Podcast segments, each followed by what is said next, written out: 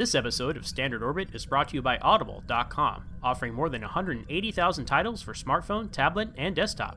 To get a free audiobook of your choice and help Trek F M at the same time, visit audible trial dot com slash Trek F M. And also by Enterprise in Space, an international program for the nonprofit National Space Society. Find out how you can help science and education and become a virtual crew member aboard the N S S Enterprise Orbiter by visiting enterprise in space dot org. Want to join the conversation and share your thoughts on this episode? Join the Babel Conference, our listeners group on Facebook. Just type B A B E L into the Facebook search field. We look forward to seeing you there. This is Walter Koenig, Chekhov from Star Trek, and you're listening to Trek F M.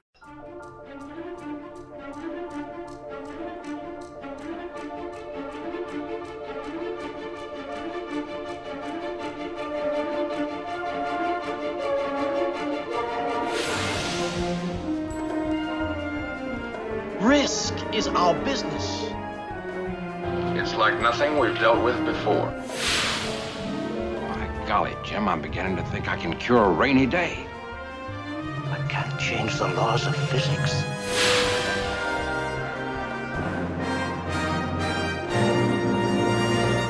Now in Standard Orbit, sir.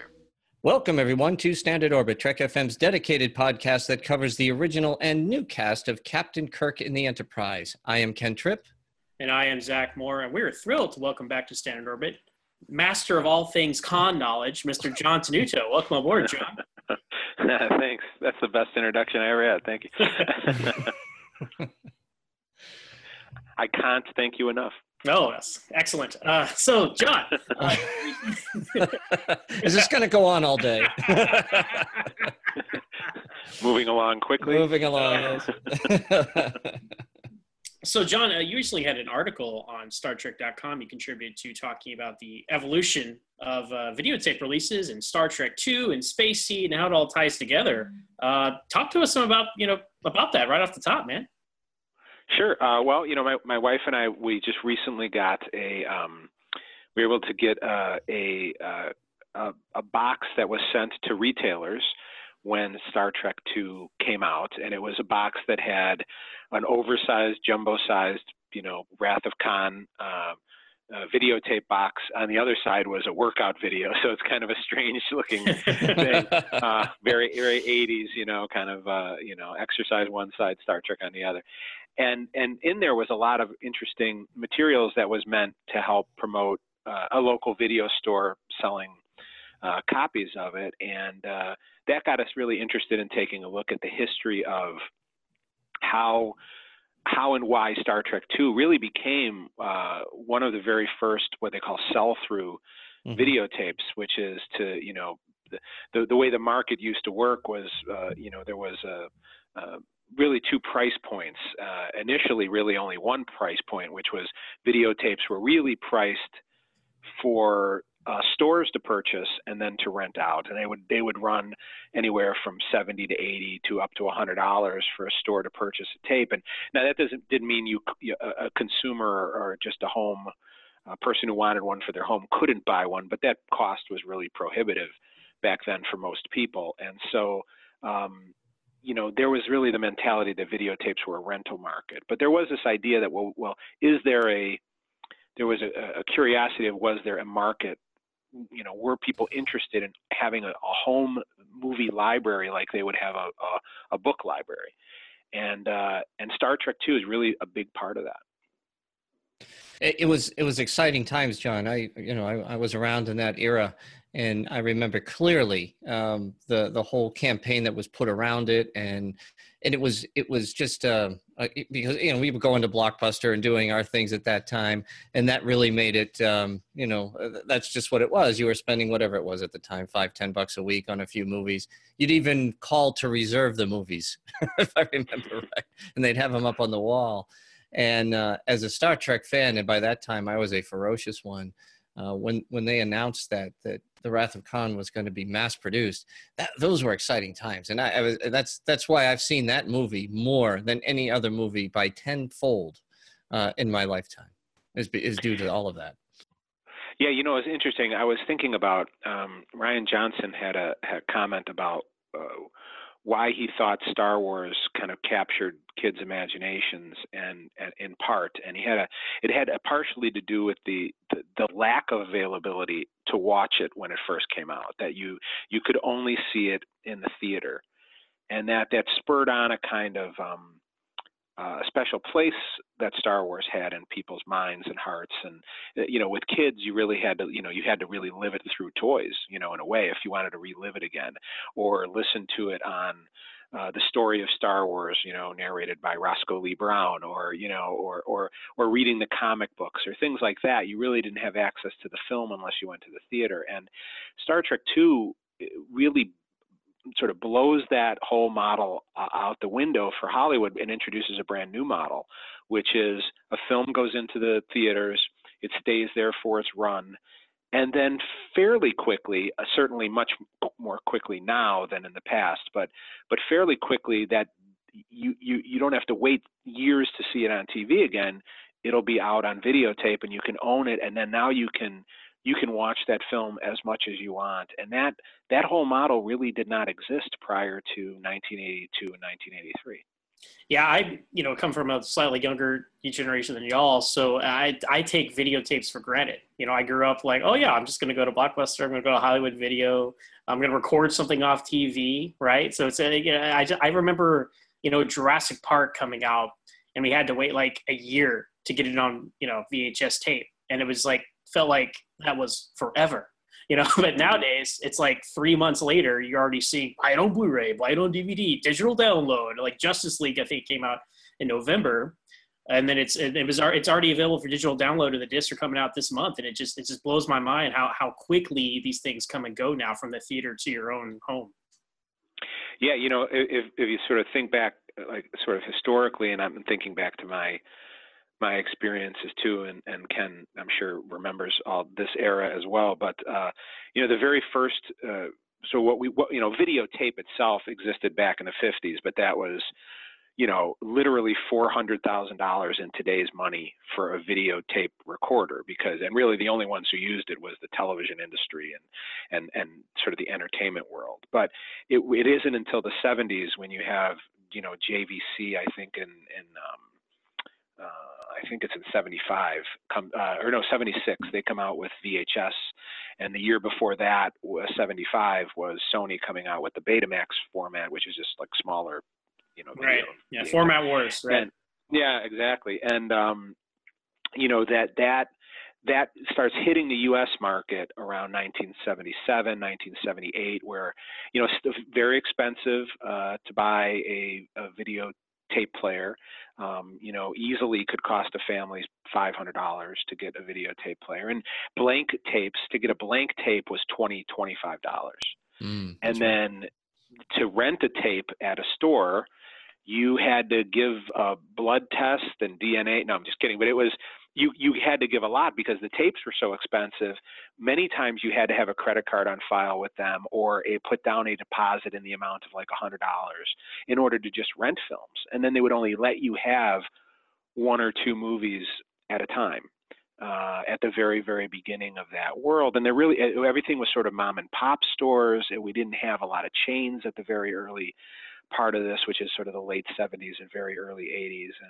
And, um, you know, right away, Star Trek comes into that market and sees the potential uh, initially of the home rental market.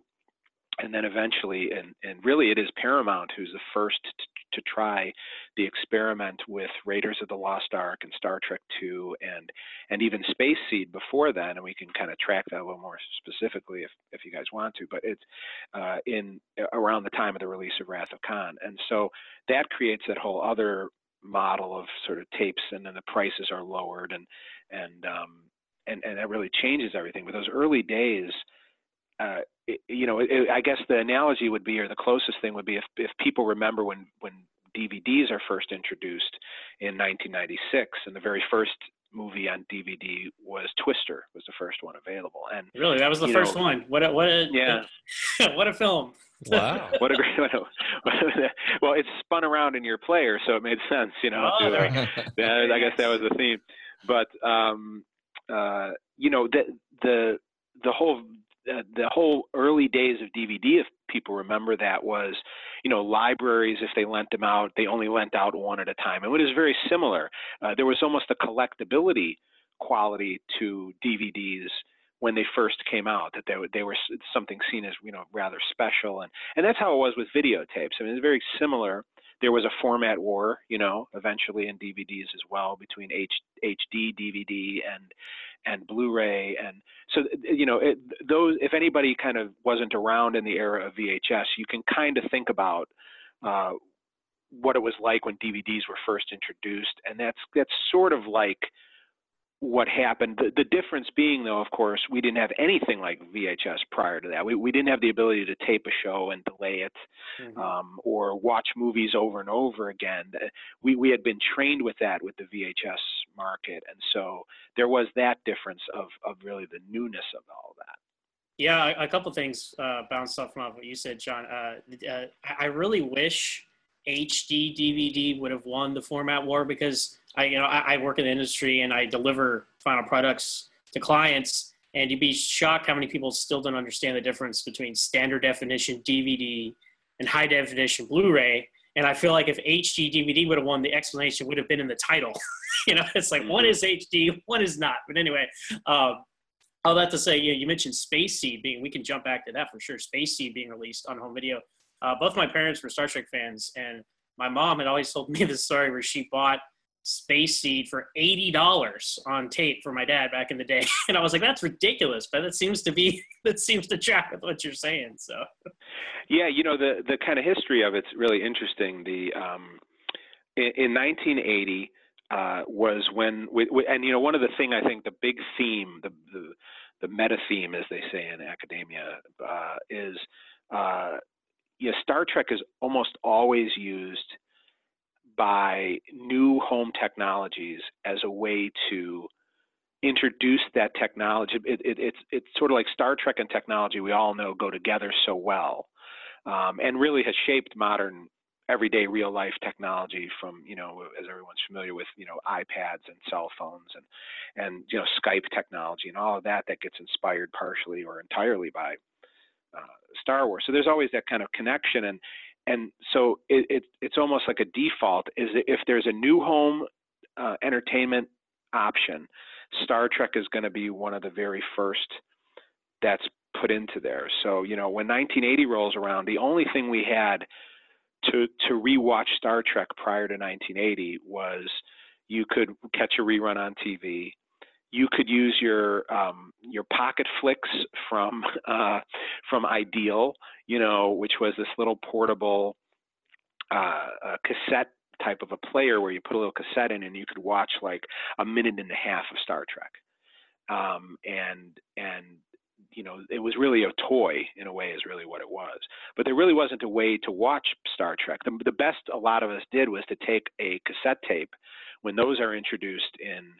Uh, or even reel-to-reel tapes before that, and, and you would tape the episode off the T V so you could at least hear it, and and hear it on demand, you know, if not see it on demand.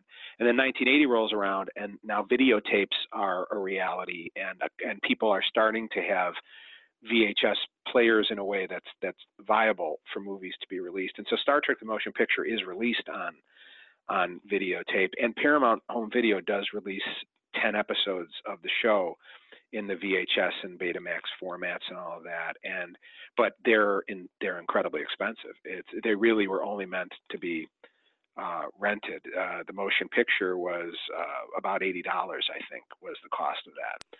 Now they did do they did do a pretty interesting experiment.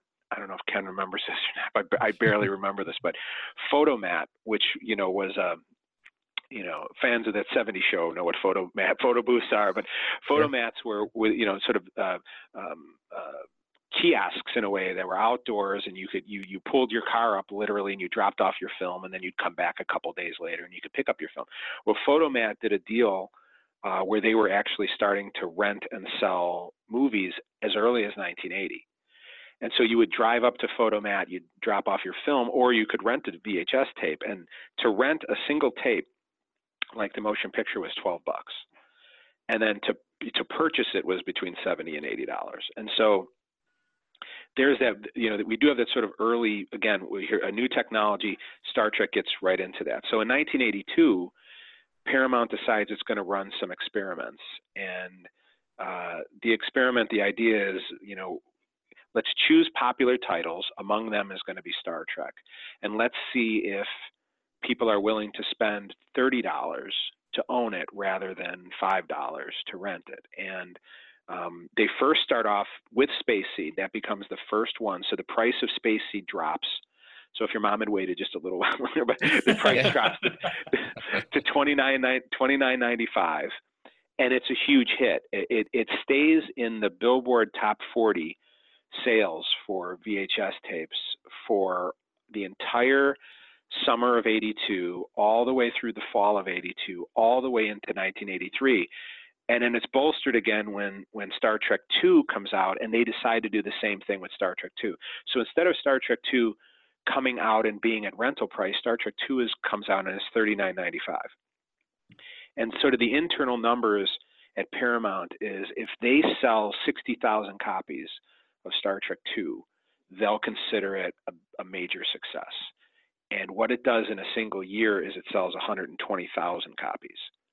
So it doubles what they considered to be the success. It becomes the number one selling V H S tape of all time up to that point, um, and really changes everything. It changes the model. Now, now we get to that model of a movie gets released and then it gets, you know, put onto videotape. It gives a whole nother second life to movies that they didn't really have before, except the occasional rerun Uh, on television, or maybe a reissue uh, in theater, which they had did with movies like Gone with the Wind in the, the mm-hmm. late sixties, or, or Star Wars, you know, would be re-released in theaters. But uh, really as a as a sort of a permanent uh, as second life, uh, it's really Star Trek two and, and Raiders of the Lost Ark that makes it happen, and it's Paramount that does that in in eighty-three. And, you know, it's nice about Star Trek two. I mean, it's just, it broke so many records. And when it was released, Uh, just in theaters in June of nineteen eighty-two, June fourth, nineteen eighty-two, it becomes the highest grossing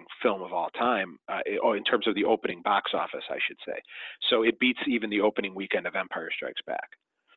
And so, you know, Star Trek two is, was an enormous hit in the theaters, and it was an enormous hit on V H S, and it was a perfect title to choose um, for this kind of an experiment that really transformed the whole I, I don't. I don't think it's an exaggeration to say that uh, Wrath of Khan transformed the whole the whole video market. Well, you think about it, John. Too, it's it's quite a business model. Now, if memory serves, it's a good Spock line. The um, Blockbuster was owned by Paramount, and and they, they I know they ran it for years. So it, they they kind of had both sides of it. They had the you know Blockbuster to go and rent, and they make money from that, and as well as sell the product. And it just It's uh, now I know Blockbuster really came about years later as far as popularity. You were right. It was all local video stores back in those days. I think the other interesting piece of that too, as I was thinking when you were saying that, is I probably have the world's record in late fees um, for, for those video rentals too, because I, I could never get them back on time. And I remember my mom or my dad going to rent a movie, and it would be like, uh, did you ever return the motion picture? Did you ever, you know, that type of stuff. Yeah. Yeah, it just, you know, and, and to rewind, you know, you had to rewind, you had to be kind and rewind. And we, we all had like separate, I think everybody wound up buying at least one separate videotape rewinder, yep. you know, yes, where, yes. where we got it for a gift from somebody, which was, it didn't even play. It did nothing but rewind tapes, that's, that's but it did it like, it did it faster than a regular, you know, V H S player did. And that was like its attraction, which was just, um, you know, and it saved your, your, your, the gears on your, your V H S player. Yeah. That was the main yeah. function of it, really, to save the heads on your v, on your V C R. So it would be going constantly back and forth. That, that isn't that crazy though? I think I hadn't really thought about those terms, but you have that one thing, this is one function, just to rewind a tape predominantly for you to return it to a store, right? It's crazy, crazy talk. Yeah. Yeah. It was just, yeah. I mean, it's, uh, you know, in fact, I was watching a, um, uh, uh gosh, was it an episode of, um, I think it was an episode of Wings, and and the episode, yeah, it was an episode of Wings, uh, an old nineteen nineties, eighties sitcom, uh, I think eighties and nineties, or at least nineties, and uh, and a little Star Trek connection there, where one of the brothers on the show was a big Star Trek fan, and the actor played a role on Deep Space Nine, and Uh, so, but they they uh, they have an episode where he, you know, it's it's about rewind fees, you know, and the whole concept of rewinding, and you know, it it's that was just a whole nother world. I mean, I saw that as a teacher. I've always, um, m- my wife and I have always played little clips of movies or something like that, or or or or, or something, you know, as an example for students. And I remember in the old days, if you had two back-to-back classes, part of my job was literally just rewinding tapes. I mean, it was like a good hour of my day was rewinding or setting a tape up to a specific point so you could show that sequence. And and I thought D V Ds would have been great, but the problem with D V Ds is the whole boot-up, you know, system of it and waiting for the menus and all that. It actually took more time than tapes. Um, and so the digital world has really helped teaching in that regard. But um, mm-hmm. it was a whole nother, there's really just a whole nother, um, a whole nother world. I mean, you mentioned about owning Blockbuster. I was thinking too about the connection back in the sixties where, you know, R C A owned N B C. And, right. and it's one of the reasons that Star Trek was even on T V was because it was such a colorful show. Um, and it really was one of the reasons. I mean, there's a lot of reasons in addition to fans writing in that Star Trek got renewed uh, for its third season. And really one of the big reasons was it was color. And it was really color. It wasn't color like Andy Griffith show color, because Andy Griffith show color, when you if you watch the color episodes, they may have well as been in black and white. I mean, everything was either brown or green, and that was it. They right. really didn't take advantage of the color palette.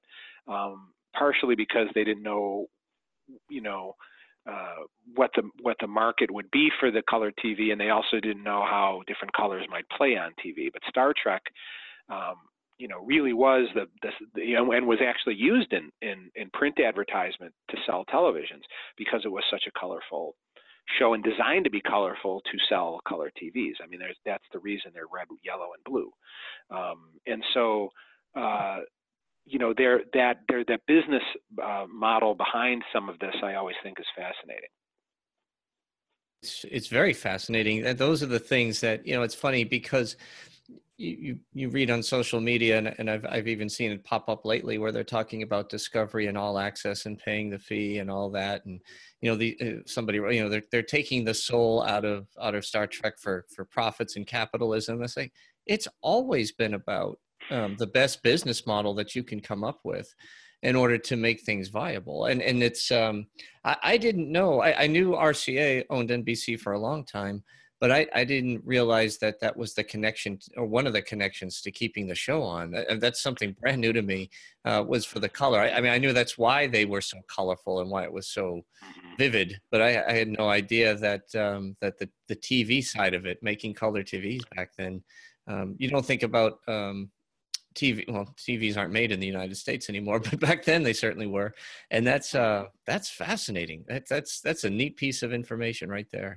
Yeah, there's really there's really three reasons Star Trek wound up getting renewed. One one is the the protest played a role and an important role, um, and and and that is because the, they used to take. I mean, you know, pre prior to, to social media, you know, they treated every letter as basically standing for about a thousand people, and so. Uh, to get that many letters coming in, they saw it as a much larger audience than just the letters that were coming in, which were significant to begin with, the number of letters that they got. So that was that was important.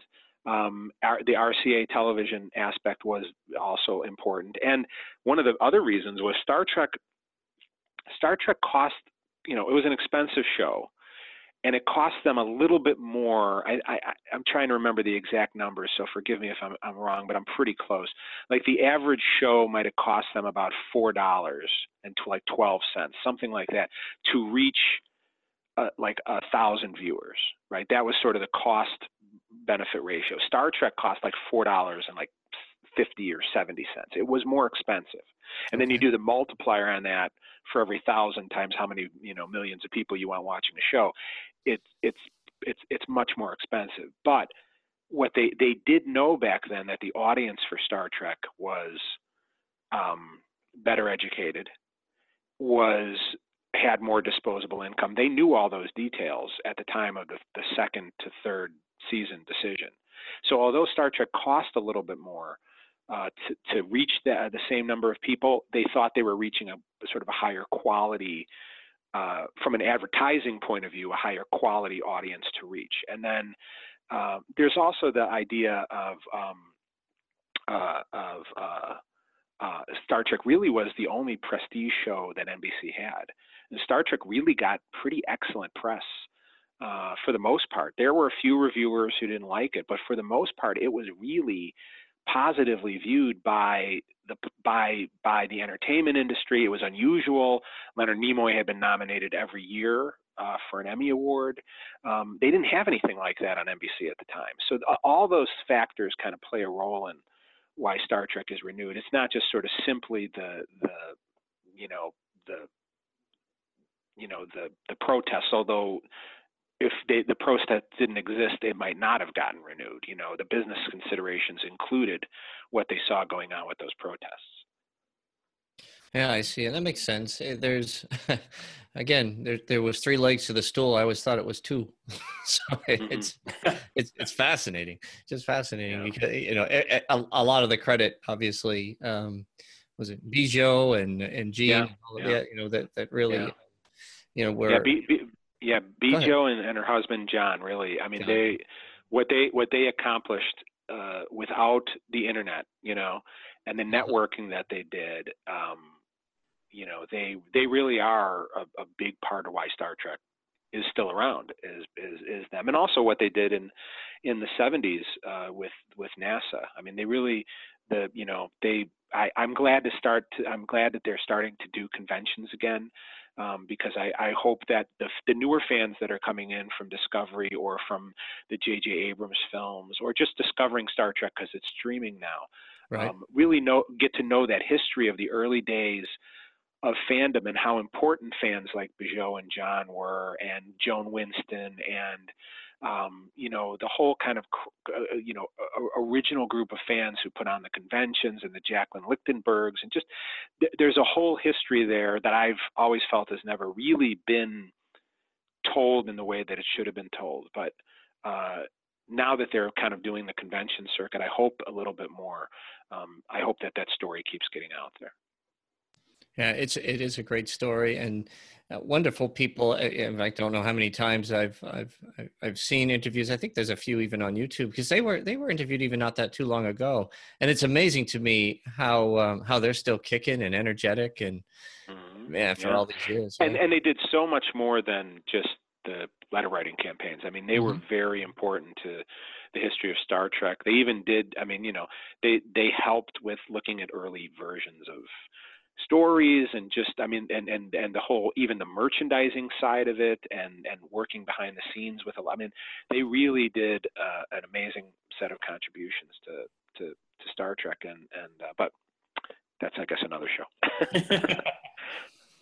Well, yeah, it's it's interesting. You know, you, you you mentioned it earlier, John, about how Star Trek has really been uh, a test point for all kinds of technology. You know, you talk about the R C A color T Vs, you talk about how uh, phase two was going to launch a, a new network, which eventually happened with Voyager down the line. You talk about syndication with T N G. You talk about the V H S tapes here with Star Trek two. You talk about, you know, uh, C B S All Access pretty much, you know, putting all its eggs in the Discovery basket out, out of the chute there.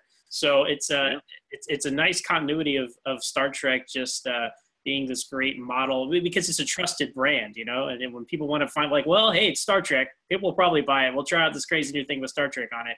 And it's encouraging to see how all those things have been successful. Like, I, well, I guess, except for U P N, but they canceled Enterprise, so it's their problem. So yeah, well, Star, Star Trek's still around, but U P N isn't. Yeah. But uh, that's what I like to say. But, uh, well, you know, yeah, I mean, that, that even, that continues. I mean, uh, one of my favorite examples of that idea of Star Trek being connected to a new form of media is, uh, you know, four K, right? So four K basically comes out as a, where you can buy a player, you know, that where, where you can go to the store and buy in like March twenty sixteen. And by June of that year, you've got two Star Trek films on four K, you know, and then we're waiting, waiting, waiting for The Wrath of Khan, which is supposed to be, uh, there is a four K, it's there, we're waiting for it.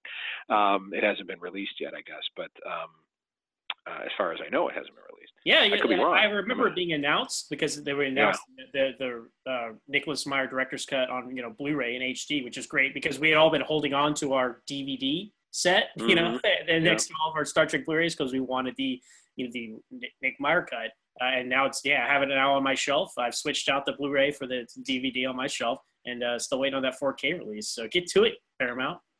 Yeah, I mean, that would be, I, you know, I can im- imagine. And, you know, the idea is, and, and, and this has happened with me too, right? I have bought new home media technology because Star Trek has been released in it.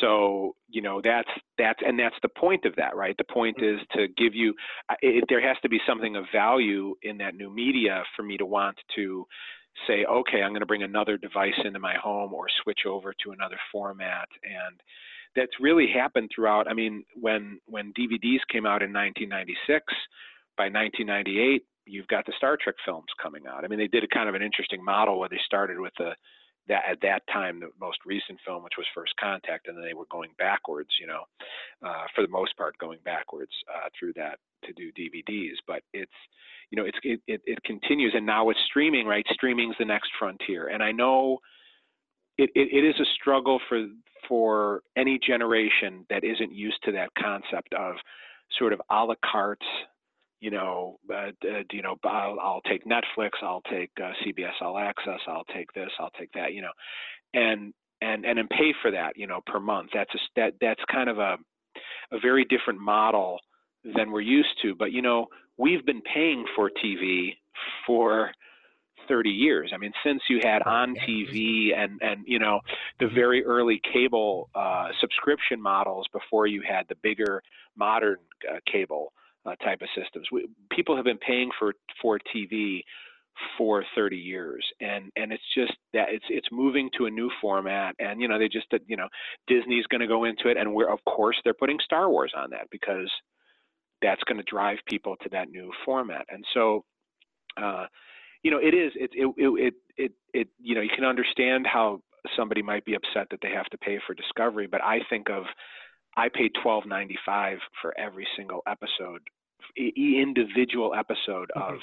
Star Trek on videotape, you know, or my favorite contrast is in nineteen eighty, the only Star Trek film that's ever been officially released on Super eight was Star Trek the Motion Picture, and you had to buy three reels of it in order to get the whole movie. Now you could buy, if you wanted, I don't know why you would, but you could buy like only one reel, or, you know, so they sold each reel separately, but you had to buy three reels. Then they, they did release like a fourth reel that was like a best of, and it was everything on kind of one reel.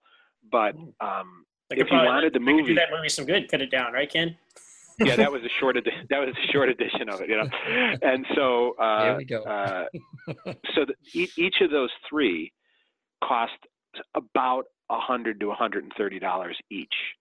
So, yeah. If you wanted Star Trek: The Motion Picture on Super Eight, um, it was, you know, about three hundred dollars for a single movie. Three hundred dollars. So, three hundred dollars in nineteen eighty. Yeah. Think about that. Yeah. That's a big swing from three hundred dollars today. You know, it's a, it's a, yeah, it's a very different, you know, it's, mm-hmm. so, I mean, the reality is Star Trek is a, it's, it, it's a, you know, it, it, it's a, it's a franchise, right? And it for, in, in order for them to make more Star Trek, money has to be made. I mean, that's, that is a reality. So, uh, I've always liked that. And in fact, I, I collect the different media that Star Trek has been in just from a sort of sociological perspective to see, um, these changes and to see everything from, you know, the, the C E Ds, you know, that they used to have before there was Laserdisc, there was something called C E D, which is uh, a capacitance electronic disc, which is basically Laserdisc, but almost kind of with a needle, I guess. That's kind of hard to explain the difference, but it, that's kind of what it was. But it was almost like a Laserdisc. And uh, they released uh, uh, Space Seed on that as well. And the art on those are beautiful.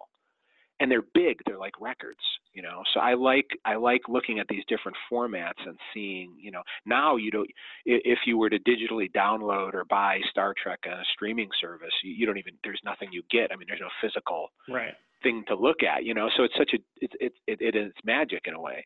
No, and, I'm a big physical and, media guy. I totally follow you there. Yeah. Yeah, I mean, I love, I mean, I still, even more, you know, because certainly I think records on a good player, an L P sounds better than a than a C D, I think.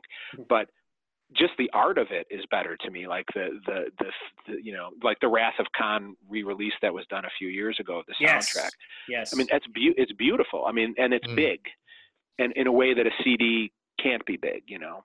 And so, uh, I like that aspect of the physical media, and that's one of the things that's great about the V H S tapes, whether you're looking at the movies or the or the or, or sometimes even the special way they collected films. So I always loved when they did Star Trek one through five, and they did it where each, you know, was sold as a set, and it made the Enterprise.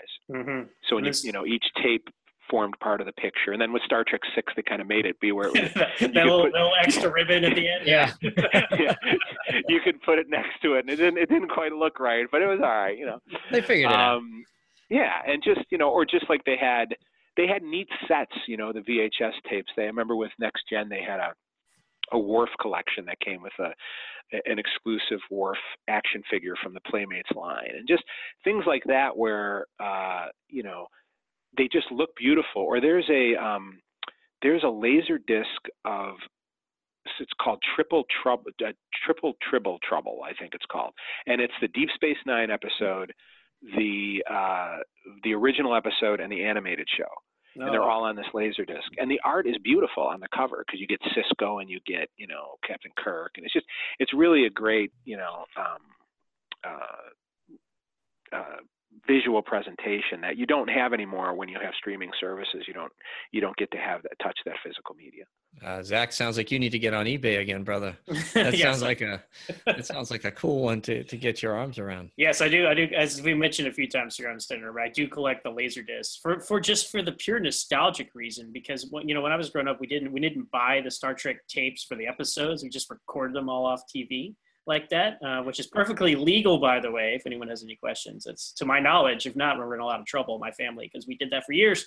But, uh, but you know, when I got older, I was like, you know what? Laserdiscs are cool. Laserdiscs are this like this lost technology in between V H S and D V D. It's like the, the missing link, right, between of home media. And, uh, you know, I was getting on eBay. You know, this is quite a few years ago now, but I got the entire original series on eBay uh, for three hundred dollars, which is forty discs. So if you do the math, it was, I don't know, it was fine. It was in my budget at the time, so I didn't mind. But uh, but it's cool to just have like an official release of your, you know, and your favorite shows and the like, beautiful artwork. And, and it feels like, it feels really cool. Like I'm like, it's important, right? Like I'm taking out this giant disc and I'm watching it. And like, this is important. This is not something I, I plugged a flash drive in my smart T V and I'm watching now, right? So I don't, there's just, I, I just like that part of physical media. And also, you know, uh, and, and I know digital has started to go this way. But what the, the value added material, as they call it, right? The special features, right? That's stuff mm-hmm. that, that was a huge selling point of D V Ds. Like, oh, look, you can look this, watch this documentary about this film or watch this alternate cut or, or you know, deleted scenes or alternate ending and all. I mean, that's Star Trek, the motion picture, right? The special uh, the director's edition. That was, that was the first D V D I ever bought for my PlayStation two in the early two thousands. I, uh, I, that was great, you know, uh, and, and I'm still waiting for, I really wish they could upgrade that to H D because that's really the, in my opinion, the best version of the film. And I understand all the technology reasons why and how much they have to go back and up convert and render and money and time. Uh, but I really hope they get to that sometime because I would love to, I, I, I'm much like we were talking about with Star Trek two earlier, holding on to that D V D. I'm still holding on to that uh, two disc uh, D V D of the motion picture waiting for that H D release to come out. So. Yeah, I mean, they, they used to do really neat things. You're absolutely right. I mean, the, the I, I remember when Die Hard came out on D V D, one of the neat bonus features, which was just almost mind-numbing at the time to, to think about, was you could, they had a sequence in there, and you could re-edit the film. So you you, wow. you could move the dialogue around and sort of play around with the way the film played out, which was just, you know, um, you, you never had that kind of interactivity before. Mm-hmm. With your film, you know, with, with, with a film. And so, um, you know, you, you if you wanted to do something like that, you had to write a fan fiction story or something. And so, um, yeah, I mean, that was great. I mean, that one, the, one of the problems with the original line of the Star Trek D V Ds with the movies was they, they, when they were going backwards, they kind of were, they were very bare bones. I mean, the bonus right. feature was like a trailer, you know, and then, and, and then, you, then you got to, yeah. And then they finally got to Star Trek motion picture. And then it's like, ah, okay, now this was a huge deal. um, because of what they did to it, and that they, you know, bringing in Robert Wise again and kind of re remaking it and reshaping that film. And then they re then they started going in the other direction and doing two and three, and you get you were getting these really great commentaries and just so you yes. would you know you you were buying the the D V D and you were spending. You know, you could spend literally five, six, seven hours on the bonus content if you watched the movie and you listened to the commentary and you did the text, you know, uh, uh, uh, sort of yeah, pop-up yeah, type of text to the text thing. Commentaries, right, right. Yeah, and just and then all the other bonus features that they included in the exclusive interviews and just, you know, and and so it was. That was always great, you know, in a way, and, and it's it's kind of weird now because when you do streaming. Uh, not that I mind it. I mean, there's a certain element of streaming I like in that, like I can go on a trip and my, my media can come with me, you know, right. The convenience factor. I don't, can't argue. Yeah, is, is, is, is great. And of course the picture is pretty good. You know, I mean, it's certainly better than a V H S tape. Mm-hmm. And, um, but like when you watch something like Star Wars or Star Trek or something like that, and you know, the bonus content is like at the end, you know, and it's, it's, it's, it just sort of seems, you know, you're, you're starting to sort of four and a half hour, you know, timeline on it. And it just, it doesn't separate it out as, as kind of something, you know, special and unique usually. And, um, you know, you almost never even, sometimes you don't even get to it anymore. I think the bonus content, depending on, on the film.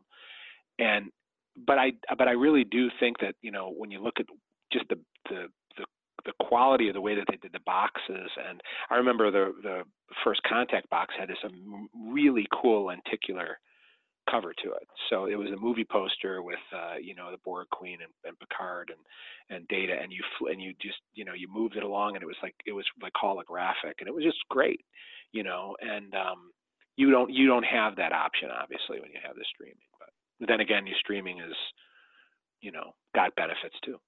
Well, that's true. So, you know, one of the things that we were talking earlier about was like the business aspect of all these things. And I think the latest version you're seeing, you're talking about streaming and all of this and, and content being king now, it's, it's bringing C B S and Paramount back together, potentially anyway. And a lot of the driver is that if, if all access is to be successful, if more, if the streaming service is to expand, then having the library from Paramount and the T V library from C B S makes it at least somewhat competitive with Disney. It'll never get to that scale, but it'll allow them to compete. And of course, the Star Trek franchise is a big piece of that, you know, and, and you've got the uh, Raiders of the Lost Ark, you've got Transformers, you've got some, some pretty cool, not that I'm a big Transformers guy or anything like that, but they, they do have some, some pretty good titles in, in their library that could help drive that medium even further. Yeah. You know, I, I what my, one of my hopes is, you know, the, because it, it's just, it really is in, in the very just beginning steps of that streaming world that we're living in. And, uh, but I, my, what my hope is, you know, we have this, this window, right? So, um, uh, Star Trek Discovery finished, uh, about a month ago or so, and we're probably not going to see a new episode of that till, I mean, they haven't announced it exactly, but I would imagine maybe January of twenty nineteen, maybe very end of twenty eighteen, um, and you're going to have a big gap right now. I can live with that because I lived with a gap of twelve years, you know, between sure. between uh, you know, one show and the next show. But um, I, my hope would be that that that that they see that in between time as an opportunity to bring in kind of one-off, almost like anthology, to borrow from the Star Wars world, um, uh, you know, stories, Star Trek stories kind of uh, shows. I mean, I, I know there's a rumor, and I and I and it's, it's a part of my nightly prayers for after world peace and taking care of my family and trying to make me a better person. I always I always throw in something about, like, and please let the Khan T V show be true, um, because I can't think of anything that would make me happier as a father to be able to sit down with with with Mary Jo and my my family and my and our son and watch Khan written by Nicholas Meyer, right, again, right. Um, you know, and in a in a six episode, eight episode, whatever it would be, mini series, um, where we see his life on SETI Alpha, which is kind of what the rumor is, and that would just be, and you know, a thrill because, you know, my dad's gone, and that's a tremendous memory for me, going with my dad. And I would love to have something like that to share with my son, and um, and to have it be by the same person who, you know, there isn't a, there are, you know, there's a few creators in Star Trek who I just, you know, I, I admire with everything that I am as a person, and people like Doug Drexler and uh, Michael Piller and, you know, uh, Harv Bennett and uh, Her, Herman Zimmerman. I mean, there's a, there's a bunch, but certainly Nicholas Meyer is, uh, is is at the very top of that list, along with Gene Roddenberry. And so, um, you know, I, I hope there, I hope that that is that is an opportunity there to put something in there to keep the, to keep pe people subscribing to All Access. I mean, as a business model, it makes sense. Um, and, you know, so cause if you're really, if you're subscribing because of Star Trek, you want to keep the Star Trek content going, you know, not only the old library, but the, but new stuff. And, you know, I'd love it. Well, how about a Worf T V movie? How about a, what's going on? You, you could do, you could conceivably do a Deep Space Nine follow-up. Um, even if you're following up with only one or two characters, and and do it in a streaming format, you know, it, you know, for a cheaper price tag, you're not committing to a whole show or something like that, and it just adds that value, and it keeps subscribers to the to that world, and that's what I hope happens in those in between, you know, many many months perhaps that we're not going to have uh, Star Trek Discovery, or, you know, the next Star Trek show, whatever it's going to be. Um, And and I think that's I I, I would I they're smart enough, I'm sure, that they've thought about that, and if it works out as a model, that they would do it, and and I hope that that's what's occurring, you know, because I am you know I I do wonder why, you know, uh, I know that some of it was Brian Fuller dropping out, but there was, you know, talk of episodes being written by Nicholas Meyer, and so and, and that wasn't that never came to be on mm-hmm. Discovery, at least at least not yet, um, and. Uh, But, you know, he did say he's working on something Star Trek, and right. he well, he won't say what it is.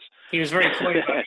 He used some, some con puns when he was talking about it, too, so we'll see yeah. what that leads to. But, you know, uh, yeah. to be honest, I, I if it was anybody else than Nicholas Meyer, I would be like, do we really need to see that with Khan, right? But since it's him, I'm like, okay, sold. I'll watch whatever he writes, so I'm on board for yeah, it. no, and I think and I think that's an important story to tell. I mean, I think, you know, Greg Cox did a great job Um, with his books. He, I, I love his sort of Khan trilogy uh, of books that he has. He has the two that kind of tell the story prior to um, Space Seed, and then he has the one that tells the story in between that. And and you know he did those are really wonderful books. But I I would I would love to see a um, a really great uh, character study of what moved Khan from being, you know, a very uh, thoughtful villain is what he was in in Star Trek and Space Seed. You know, he was a he was a he took he he was violent only when necessary and not because he wanted it. He he was capable of it. He would do it, um, but he did it judiciously. Whereas Wrath of Khan, you have a you know you have a completely uh, vengeful uh, person, and to see that transformation, I think would be an, a fascinating character study, and and, and to give it to somebody who has such a history with the character like Nicholas Meyer, and oh my, and you know, my fantasy is writing it, have him write it and direct it would be oh my gosh. Oh, that would be cool. Have you ever met him, John? I'm just curious. I, you know, I get, um, we're very lucky. He's always very responsive to us. You know, we we we did. Um, we came across his. Uh, he has a wonderful uh, um, library of materials of all of his films, including The Day After, and I mean that that historically is an incredibly important film. In fact, I just read a book about Ronald Reagan and movies, and they talked a lot about how that affected Reagan. That that Nicholas Meyer's did The Day After, and I mean that that playing a, an actual role in making the world a little safer. Um, but uh, Uh, he has a really wonderful collection at his alma mater at the University of Iowa, and uh, we, the, oh, maybe ten years ago, twelve years ago, we we got in contact with him, and we had asked him for permission to kind of go into those archives and and to bring them out into the public a little bit more. Um, anybody can go look at them, but you got to go to the University of Iowa and look at them, you know. And there really is incredible Khan material there. In in addition to his writing, there were about eight hundred photographs that no one had ever seen before on set. And so we had asked for permission to kind of go in and look at them from a from an academic, you know, f point of view, not you know not for profit or anything, but to go in and really study them and to digitize them and to share them with people. And um, and in that process, many many questions were raised. So like we we had found the pictures of them trying to film the Khan baby scene, you know, where there's a little baby. And and when what was that about, you know? And there would have been all these sort of rumors about that through the years, and and who was the baby, and why was you know what was the role in the movie, and um, so we were we were able to talk with him and to and and usually communicating you know via email, but he has been really for a decade um, a, a really wonderful resource, and he's really been generous with his time whenever we have questions, or um, even I'll ask him to. To, to to share something that I could share with my students, you know, about, and he'll share it with me. I mean, he's just really generous with um, his time, and and and we really appreciate that. So in New York, when we were at the twenty sixteen convention, my wife and I gave some presentations on Wrath of Khan, and then we did a, a tribute to Leonard Nimoy there, and um, he was there as well, and it would have been a chance for us to finally meet face to face. We've only uh, been remotely communicating with each other. I did a Uh, uh, I guess I, I guess you call it a fan read on his book, uh, um, uh, um, uh, A View from the Bridge, uh, about his life in film, and I did sort of a fan read on that, and but that was all kind of remote, you know. So, yeah. so much, much like Kirk and Khan in The Wrath of Khan, you have yet to meet face to face. Yes, right. Yes, you know, because I mean, I you know, it would be it, it would be an incredible. Um, you know, it would to me it would be an incredible experience, because for for me a lot of that is. You know, uh, again, wrapped up in my original, my original introduction to the film was seeing it with my dad, and and and having a really great night with my dad, and then and then my dad and I saw all the Star Trek films after that together. I mean, it was it was for for some fathers and sons, and, and fathers and daughters, and and whatever combination. Uh, it's it's baseball or, or or football or something that that kind of bonds them together. And for me and my dad, it was going to see science fiction films, and. Um, him having grown up on Flash Gordon and things like that when he was a little kid in the, in the thirties, um, and me and me, you know, having my Planet of the Apes and Star Wars and, and, and Logan's Run and you know, then Star Trek, and uh, you know that it was very painful for me to go see uh, Star Trek Into Darkness, because that was the first film that uh, Star Trek film that I had not seen without him. And then for Beyond was the my mom had passed away after that. My mom had gone too, even though she wasn't a big Star Trek fan. She liked, I mean, a big, big science fiction fan. She liked Star Trek, and she would come with us. And uh, so Beyond was a little hard, you know, for a lot of reasons. Um, sure. And, and but uh, you know, but but but so you know, film is always has the it, it's more than just the movie, you know. But I, to me, what makes uh, Meyer remarkable, and just the whole Star Trek. two story remarkable, is it just it it shouldn't have been successful. There's a million reasons it shouldn't have worked, um, and it and not only was it. I mean, I, I just think you know I, I, you know it's like saying I like celery or I like you know carrots. I mean, it, it's an opinion, I guess, but I think it's it's a it's a defensible opinion to say that Star Trek two isn't isn't only a great Star Trek film. I think it's a great film. And oh, and I think it's I, I think it's a piece of art. I mean, I really do elevate it to the. I mean, that is what cinema is supposed to be. And most of the time, art is often accidental, and I and I, and and and or, and or the result of like an emergency popping up, and you having to be creative, and you having to think of a way out of that situation that you're in. And so all the time and and money and special effects limitations that Meyer and all of his crew uh, and the actors faced when they made that film.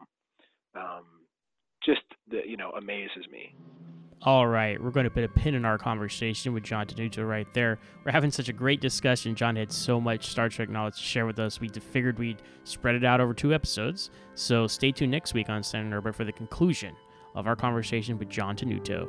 Until then, that's not the only thing we've been talking about this week on Trek F M. Here's a quick look at what else you might have missed elsewhere on the network.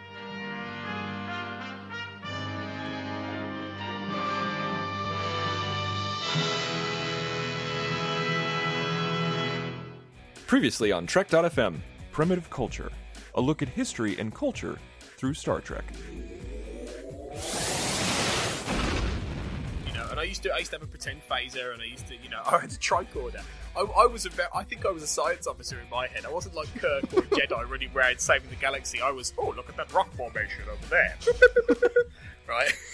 You know, so I think, which is ironic because I'm the least practical person in the real world, so I'd be useless on a science expedition. I'd be a red shirt. I'd be, if I was in Star Trek, Clara, I'd be a red shirt. I'd be dead as soon as I got on that planet. Right, that that's the more realistic depiction of me in the Star Trek universe. Right, I'd be the guy killed by the hulking Gorn as soon as I beam down. Oh, I see crewman Black's dead. Yeah, shouldn't have brought him, really. Earl Grey. Whoa, you're telling me I can't do the thing that I always do? That's bad? Like, I, I don't know about that. Like that, that that's that's a very universal thing when you, uh, conservation, whatever, right? Uh, although I just I didn't I wasn't the biggest fan of the execution, and then them completely dropping ball with it for, or at least just sweeping it on the rug, I should say. They just decided like, eh, let's talk about. I, I I appreciate the fact they brought it up at all. Honestly, like if that had been on T O S, to be honest, they would have never brought it up again, right? Oh yeah, gone. Yeah. Give us warp fourteen again. Warp five. Uh, from Major Carpenter, which is why he calls himself Carpenter. And then he says his first name is John. Jesus Christ, John Carpenter, J C's. Um, and John was a disciple. His name is John Carpenter? Oh, yeah. My God. I, I never made that connection. Whoa. But his, his previous... He's made some really good movies. Because... I mean, just jumped up a few pegs. The Edge, a Star Trek Discovery podcast. You're killing me. I'm going to pull my hair out if that happens, because I really do need to know. What if, like, I just had a crazy idea. What if they get the captain in the first episode, but they continue on with these lower deck characters so well that we just never see the captain, and it's like like the teacher in Charlie Brown, like...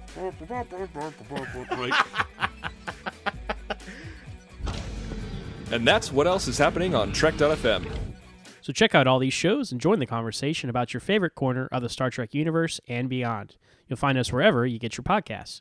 If you're an Apple user, be sure to hit the subscribe button in Apple Podcasts on iPhone, iPad, or Apple T V, or the desktop iTunes app to get the latest episodes as soon as they are published. And please leave us a star rating and a written review. If you're not an Apple user, we've got you covered as well. You can find our shows on Google Play Music, Stitcher, TuneIn, Speaker, SoundCloud, Windows Phone, and most third-party apps, and you can stream and download the M P three file from our website or grab the R S S link as well. If you'd like to help us keep all our shows coming to you each week, you can become a patron of the network on Patreon. Visit Patreon, that's P-A-T-R-E-O-N dot com slash TrekFM to get all the details. Perks include early access to episodes, exclusive content, producer credits, and more available through our special patrons website, Patron Zone. It requires a great deal of money to produce, host, and distribute these shows each month, so we really appreciate any support you can give us and hope you'll join the team. Again, you'll find all the details at patreon.com slash trekfm. We also want to thank very, very much our, our esteemed associate producers, Norman C. Lau, Nicholas Anastasio, Tim Robertson, Richard Marquez, Corey Elrod, and Dan Rhodes. So Norm, Nick, Tim, Richard, Corey, and Dan, thank you from the bottom of our hearts. It means as much as we can, comp- can possibly tell you, uh, the world to us, that, that you've agreed to sign on and help keep Standard Orbit alive and well. Yes, thank you so much, guys. We really do appreciate all your contributions. So we'd love to hear your thoughts on today's show, and there are many ways for you to do that. The best place to join in the larger conversation is the Babel Conference, our listeners group on Facebook. Just type B A B E L into the search field on Facebook, and it should come right up. If you'd like to send us email, you can use the form on our website at trek.fm slash contact. Choose to send to a show and select Standard Orbit. That will come right to us. You can also find the network on Twitter at TrekFM and on Facebook at facebook.com slash TrekFM. As for us personally, you can find me on Twitter at MoronZach, that's M O O R E O N Z A C H, and I'm also the host of my own show called Always Hold On to Smallville, where we talk about each and every episode of that young Superman show. You can find us on Twitter at AlwaysMallville with one S. What about you, Ken?